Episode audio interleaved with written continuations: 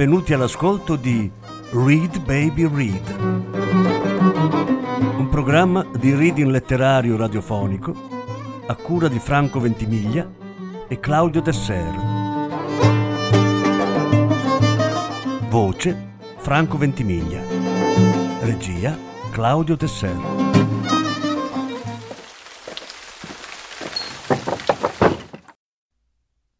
Eric Faye sono il guardiano del faro. Lettura in otto parti. Quarta parte.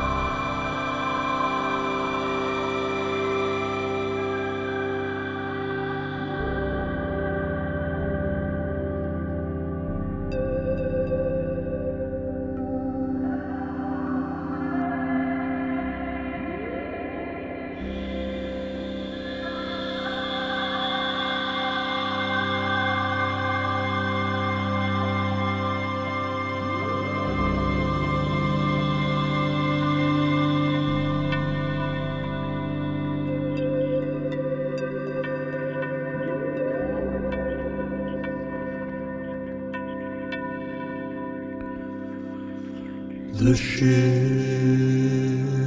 was from a willing land. The waves about it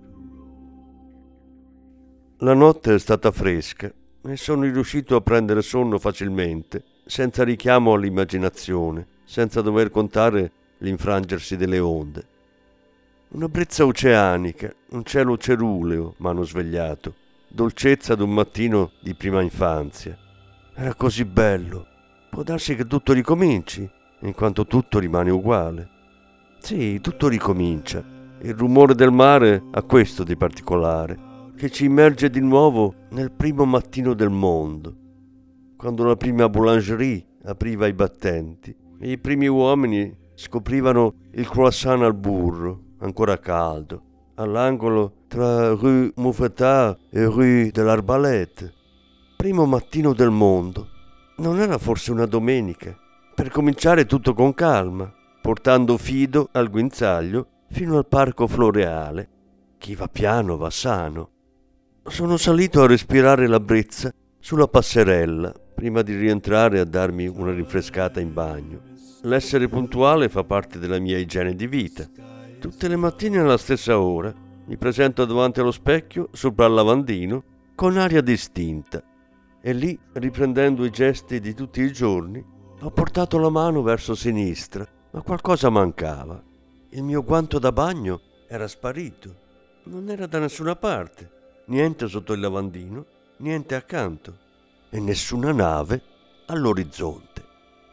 Qualche giorno dopo, siccome ciò mi tormentava, ho deciso di sporgere denuncia contro ignoti. Ah, non è per il guanto da bagno, anche se si comincia dal dito e poi... Tutto ciò avrebbe avuto il merito almeno di attirare l'attenzione del continente sul faro. Ho chiesto loro di inviarmi un formulario di denuncia per furto. Rideranno. Ciò può nuocermi. Infischiamocene. Quando dico furto, ma a che serve poi spiegarsi? Accidenti. Poi, col formulario dovutamente compilato, sporgerò denuncia. E allora lì. In seguito a questi gravi eventi, in occasione del mio ordine mensile, ho chiesto al continente un guanto nuovo e uno spioncino. Immagino le loro facce al Ministero della Marina. Uno spioncino. Ha, paura degli scassinatori e dei pirati un attacco di paranoia oceanica. È così. La paura dei venditori porta a porta d'ogni tipo. No, signore, non apro a nessuno. Non mi serve nient'altro per il buon andamento del faro. Uno spioncino con vista sull'oceano, diranno loro. Abbiamo a che fare con un segugio d'eccellenza. Ci fa sempre tanto ridere. È un guanto da bagno.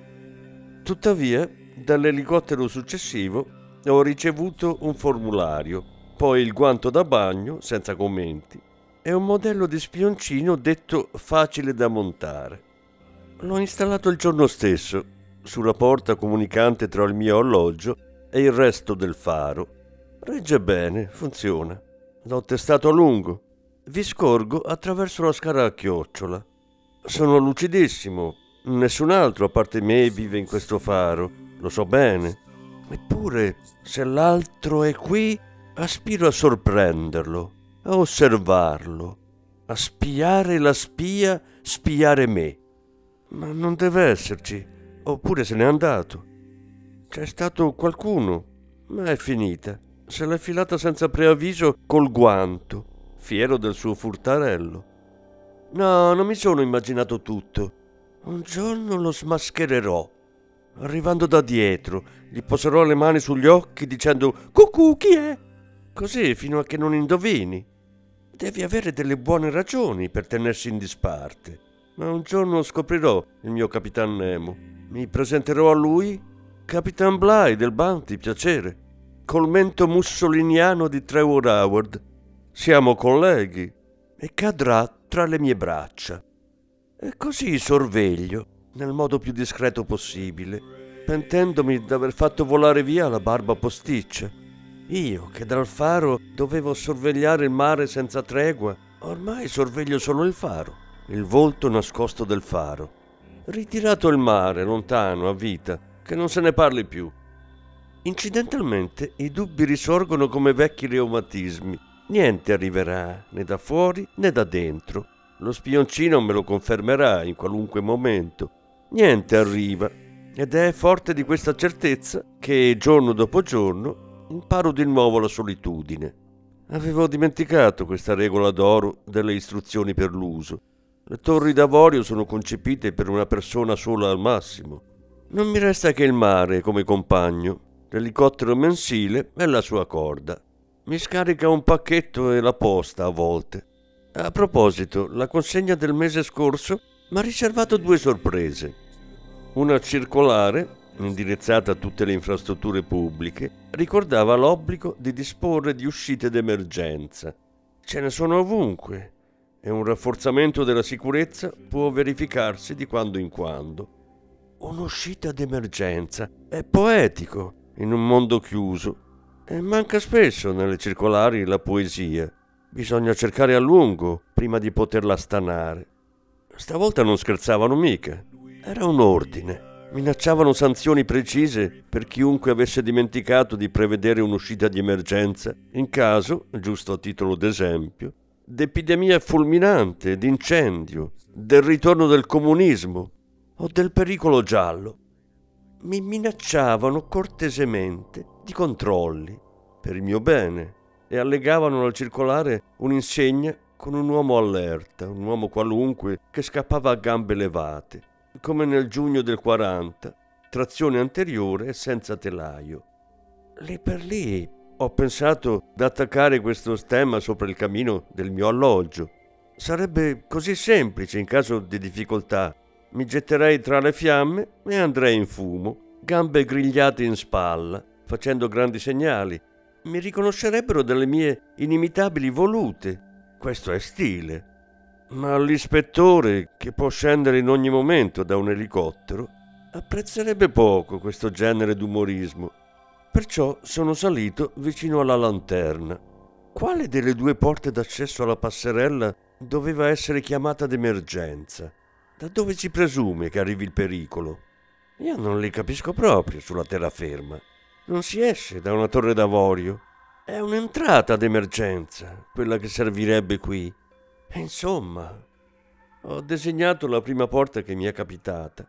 Sto attento da quel giorno a passare dall'una in circostanze normali e dall'altra in occasioni drammatiche.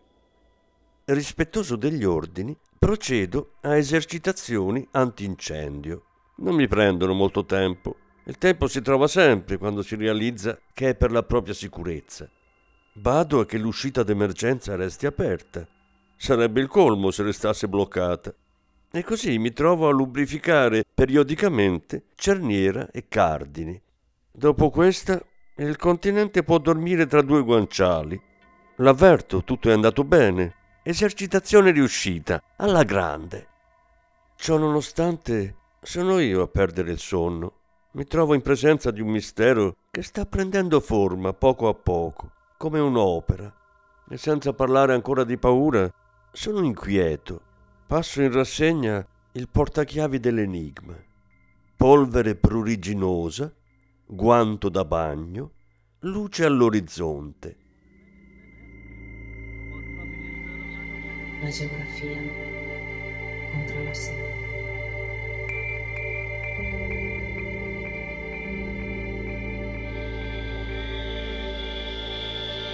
El gel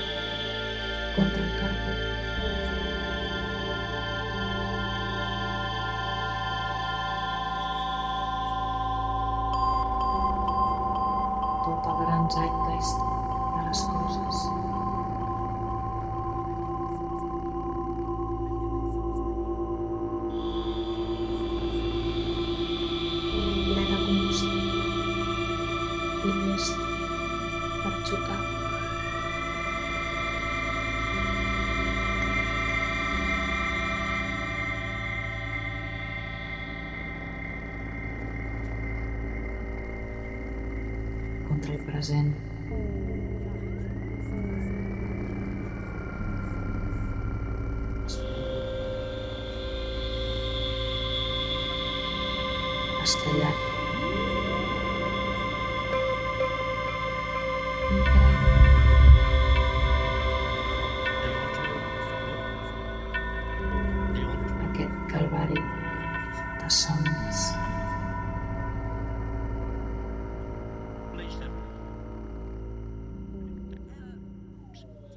Misteri non vengono mai soli.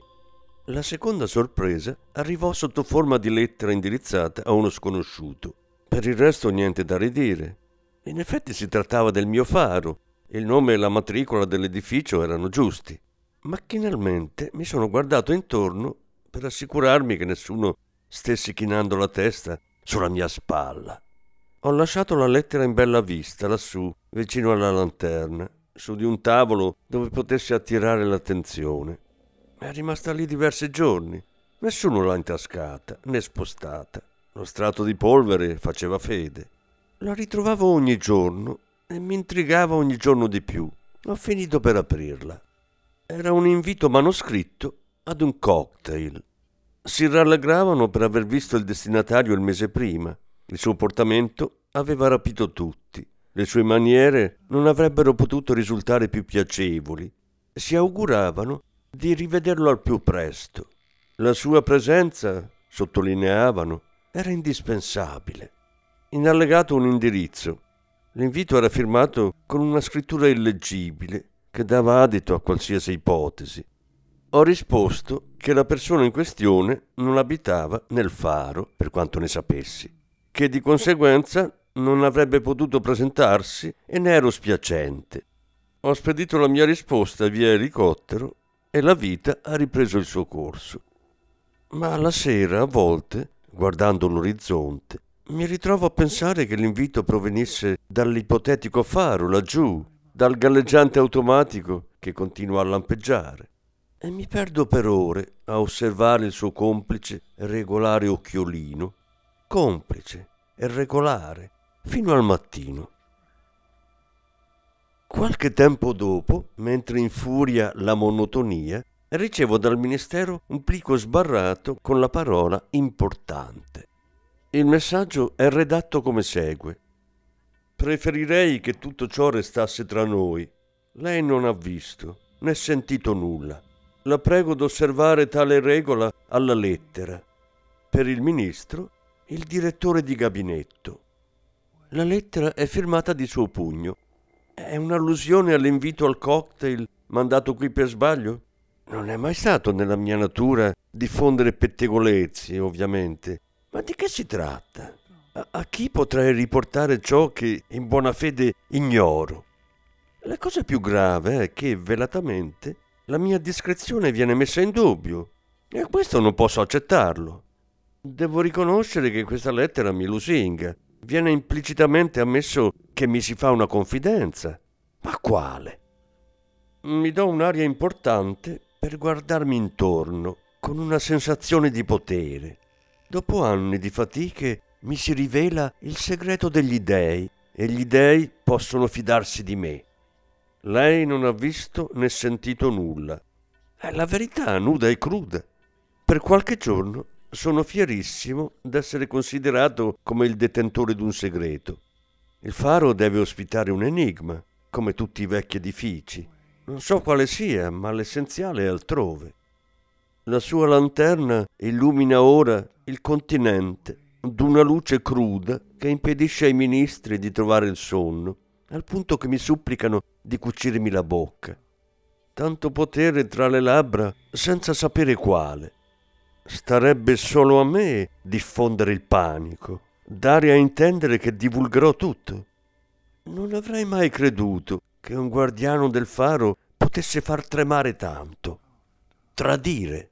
Sarei potuto diventare, se non fosse stato per la mia bontà, il primo guardiano del faro shakespeariano. Il mare, poco a poco, rimette tutto a posto e alla fine gli rispondo, non senza averli tenuti sulla corda. Scendo dall'Olimpo. Non ho visto né sentito nulla. Niente filtrerà, non temete.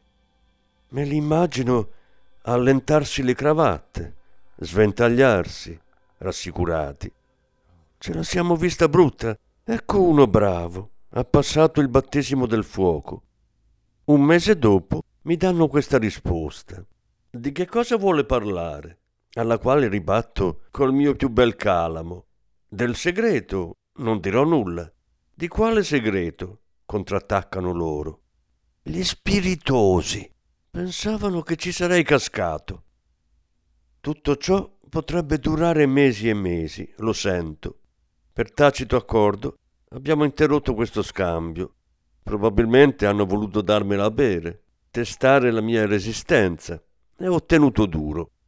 Era un modo per rispezionarmi a distanza, come se niente fosse, ma ho evitato il tranello. Magari questo silenzio mi è valso un grosso guadagno, grosso, cioè quanto serve per salire di grado. Ogni tanto sogno la stella di capoguardiano. Di notte si alza nei miei sogni, verso l'alto, si confonde con la stella polare, senza affievolirsi svanisce e poi ritorna. Probabilmente lei che lampeggiava all'orizzonte. Ma no, sono solo. Me lo ripeto di frequente, ad alta voce, ad ogni tonalità. Aspetto chi mi contraddica. Una smentita categorica, sotto forma di pacca sulla spalla sinistra. La destra mi fa un po' male ultimamente. I reumatismi, l'umidità. Sono solo e me lo ripeto. Come prova voglio il silenzio. Un uomo si rivela sempre attraverso la voce o le sue scorregge, destinate a salire più in alto di quelle del suo prossimo.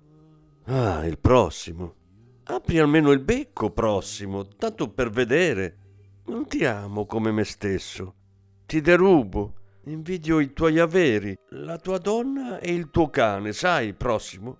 Ti odio come odio me stesso, perché resti a bocca chiusa. Solo perché lui non dice niente.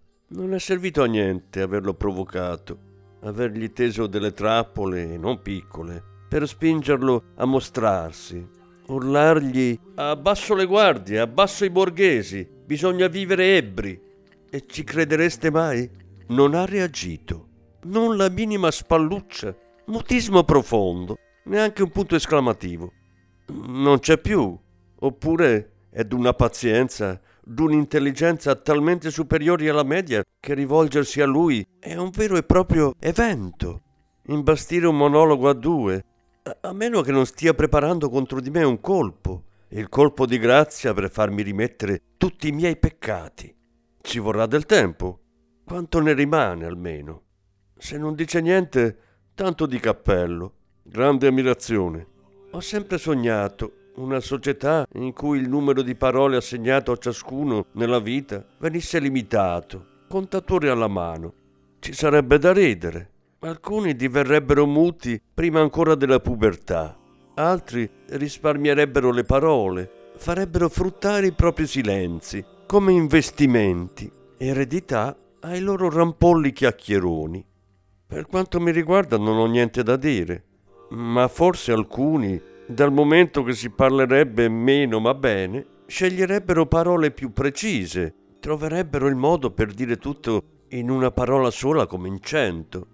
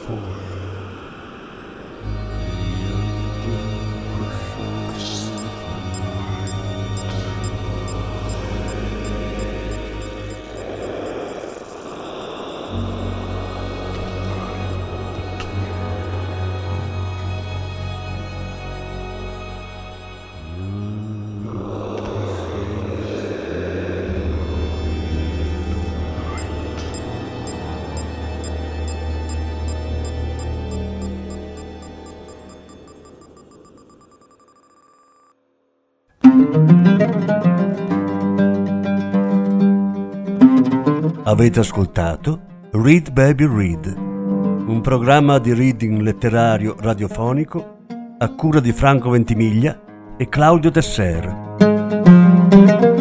Grazie per l'ascolto, alla prossima settimana. La quinta parte della lettura sarà trasmessa la prossima settimana.